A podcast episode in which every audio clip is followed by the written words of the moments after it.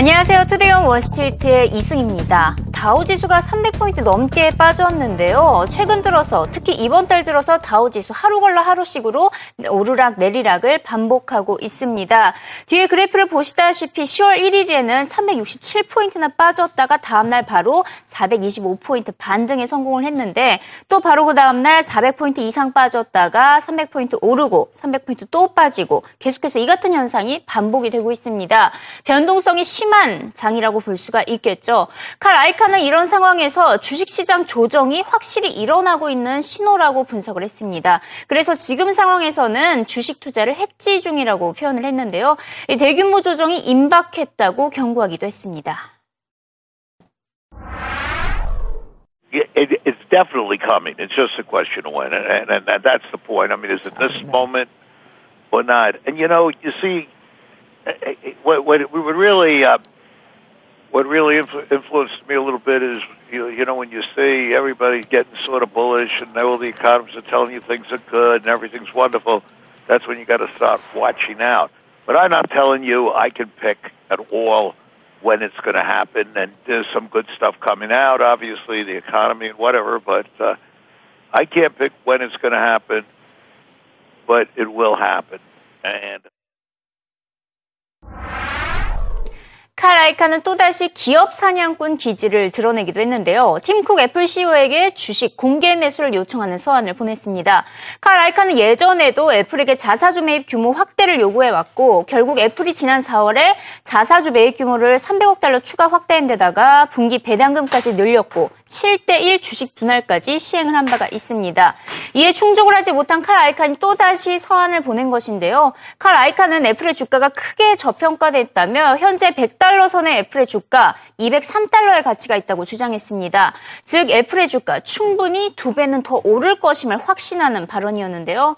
또 내년 애플의 매출은 25% 증가하고 주당 순이익도 44% 늘어날 것으로 예상했습니다.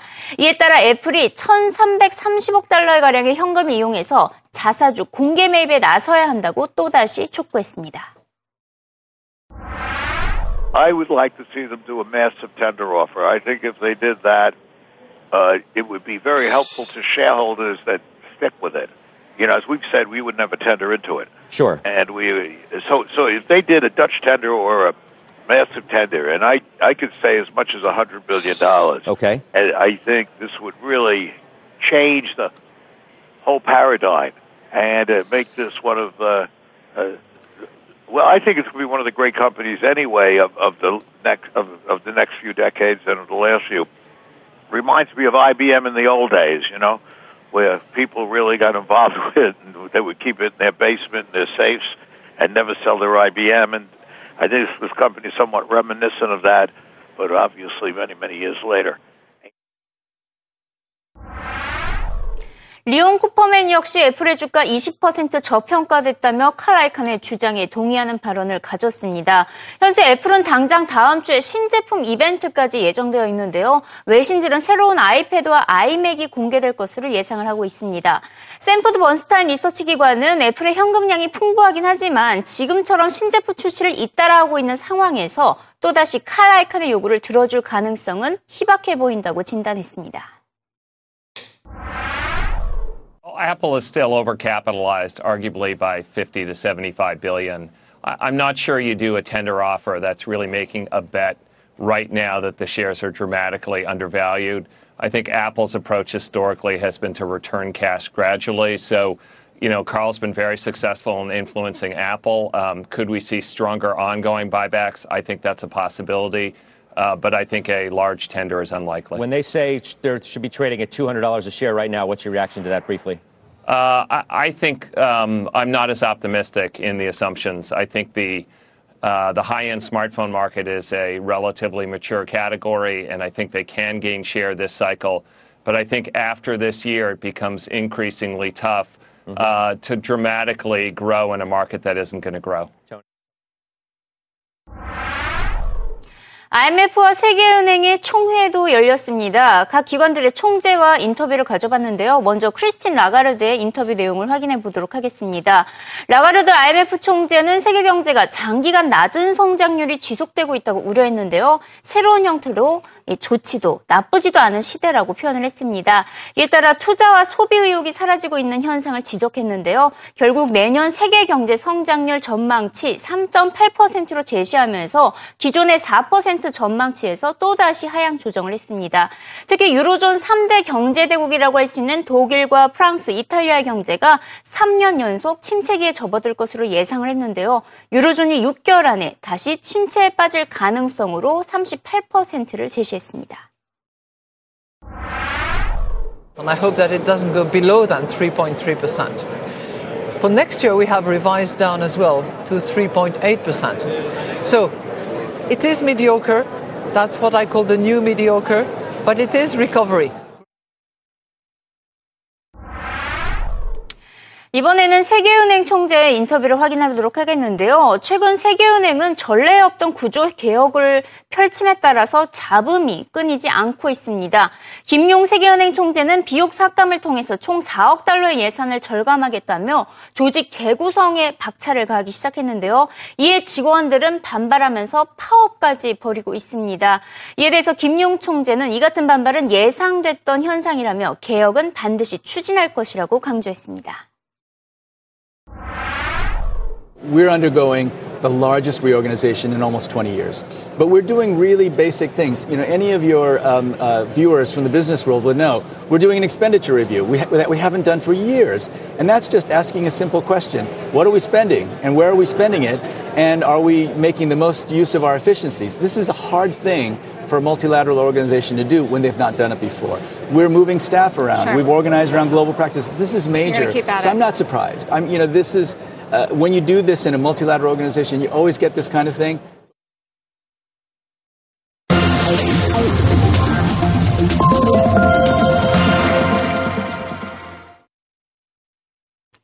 현재 이 시각 CNBC 헤드라인을 살펴보도록 하겠습니다. 레리 서머스와 울프강 쇼이블레 장관이 서로 유로존 경제에 대해서 진단을 내렸는데요. 이 두 장관들의 의견 엇갈리고 있습니다. 일단 레리 서머스의 경우에는 유럽 경제가 정상이 아니라고 표현을 하면서 일본식 장기 디플레이션이 우려된다라고 지적을 했습니다. 하지만 쇼이블레 장관 이에 동의하지 못한다고 반박을 했는데요. 독일 경제 성장 속도가 최근 둔화되고 있긴 하지만 경기 침체에 빠진 것은 것은 아니라고 강조를 하고 있었습니다. 이 쇼이블레 장관은 독일 경제가 올해 1.5%의 성장률을 보일 것으로 예상을 하면서 여전히 독일은 유로존의 경제 성장의 엔진임을 강조했다는 것이 전해지고 있습니다.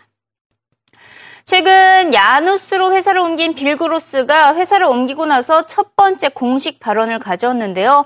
아, 그의 세계 경제 진단을 내렸는데 다소 부정적이었습니다. 세계 은행들의 저금리 기조 장기화를 시사하면서 지금 세계 경제 성장률이 다소 둔화되고 있다고 지적했습니다.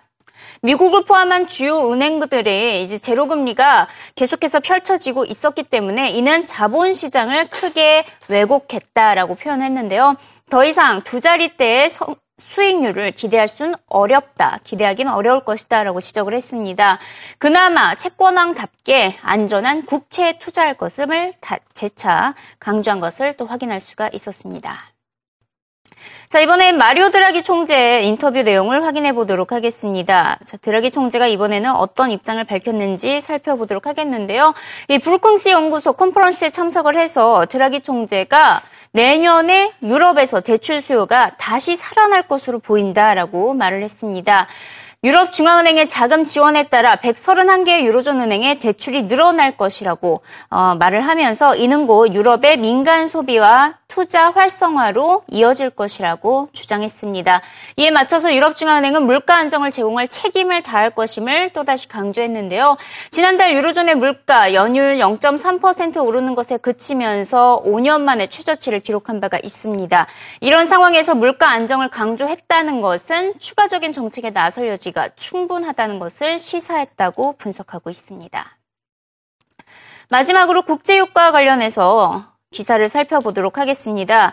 최근 공급 과잉 우려가 커짐에 따라서 이 성장률 둔화, 공급 과잉도 나타나고 성장률도 둔화됨에 따라서 유가에 대한 수요가 줄어들 것이다라는 분석까지 제기가 되면서 유가 급락세를 보이고 있습니다. 자, 여기 보시면 국제 유가 얼마까지 떨어졌나 봤더니 어, WTI는 85달러 선, 브렌트유는 88달러 선 밑으로까지 떨어진 것을 확인할 수가 있습니다. 지난 2012년 이후에 90달러 밑으로 떨어진 거 이번에 처음인데요.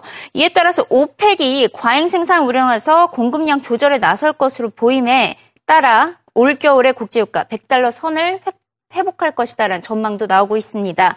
하지만 CNBC는 두 가지 시나리오를 제시했습니다. 첫 번째는 사우디아라비아가 최대 250만 배럴을 감축해서 국제 유가가 다시 상승하도록 유도하는 것과 두 번째는 유가가 20달러에서 30달러 정도 더 떨어지도록 방치하는 시나리오를 제시했는데요. 이 같은 주장을 제시한 CNBC 애널리스트 만나봅니다. Well, when you add up all the additional production that's set to come online over the course of the next, say, year, Mandy, the Saudis themselves are going to have to cut upwards of two to two and a half million barrels, which is enormous for them. So I, I, think there's one of two ways we go here. They either do try an incremental cut, they get themselves back down to nine million barrels in, in the context of the Thanksgiving meeting next month, or you know, they go for it like they did in 1998, continue the oversupply, say they're going to go for market share and really break the back of prices and hopefully break the back of some of their competitors like the Canadian tar sands and like our own fracking industry. Get those prices down towards maybe $30, $25 for a time. take the pain now to, to uh, squeeze out some of the competition.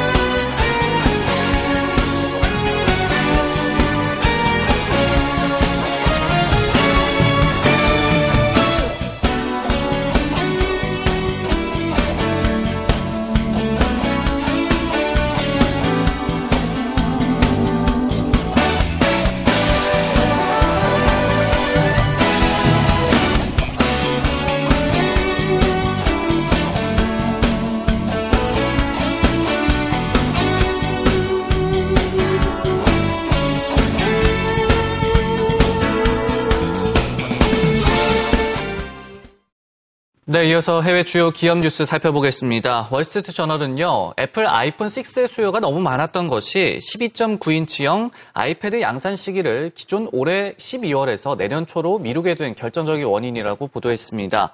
이어서 최근 애플이 아이폰 6의 생산 인력을 6 플러스로 돌리고 있다는 소식도 디지타임즈를 통해서 나오기도 했는데요. 한편 애플은 10월 16일 공개 이벤트 초대장을 발송을 했죠. 시장은 아이패드 에어와 미니 제품의 신제품이 공개될 것으로 예상을 하고 있습니다. 네, 아마존이 뉴욕 맨해튼의 첫 오프라인 매장 열기로 한 소식 접해 드렸는데요. 이 매장에 대해서 조금 더 어, 자세히 알아보면 연말 쇼핑 시즌만 일단 열리는데 뉴욕 지역에 이 당일 배송용 소규모 물류 창고 기능을 하거나 고객들의 이 교환과 환불 그리고 온라인 주문 후에 직접 상품을 수령하는 것이 가능하게 될 전망입니다. 여기에 또 이 사안에 정통한 소식통에 따르면요. 아마존은 이 오프라인 매장을 킨들 e-reader나 파이어폰 등 자사 제품의 쇼케이스 장으로 활용할 수도 있다고 전망이 나오고 있습니다. 세 번째 소식입니다. 미국 의류업체 갭의 글렌 머피 회장 겸 CEO가 사임한다고 밝혔습니다. 내년 2월 1일부터는 현재 디지털 사업부를 총괄하고 있는 아트 펙이라는 인물이 CEO 자리를 이어받는다고 하는데요. 갭은 이 최근 예상 밖의 점포 매출 부진 소식이 나타나는 등 실적이 부진한 것이 이어진 것이 이번에 사임의 원인으로 분석이 되고 있습니다. HP에 이어서 회사를 두 개로 쪼개로 쪼개면서 몸집을 줄이는 이 트렌드에 동참하는 기업이 나타났다는 소식, 시만텍에 관한 소식도 역시 접했습니다. 보안 솔루션 업체인데요. 오늘 이제 사이버 보안 사업과 정보 관리 사업을 두 개 별도 상장 법인으로 분리하겠다는 소식을 발표했습니다. 어제 이제 루머가 나왔다가 오늘 확인이 된 것인데요. 소식이 전해진 직후에 시만텍의 주가 시간외 거래에서 최대 2% 정도까지 오르다가 현재도 0.6% 정도 오르고 있습니다. 주요 해외 기업들의 뉴스 살펴봤습니다.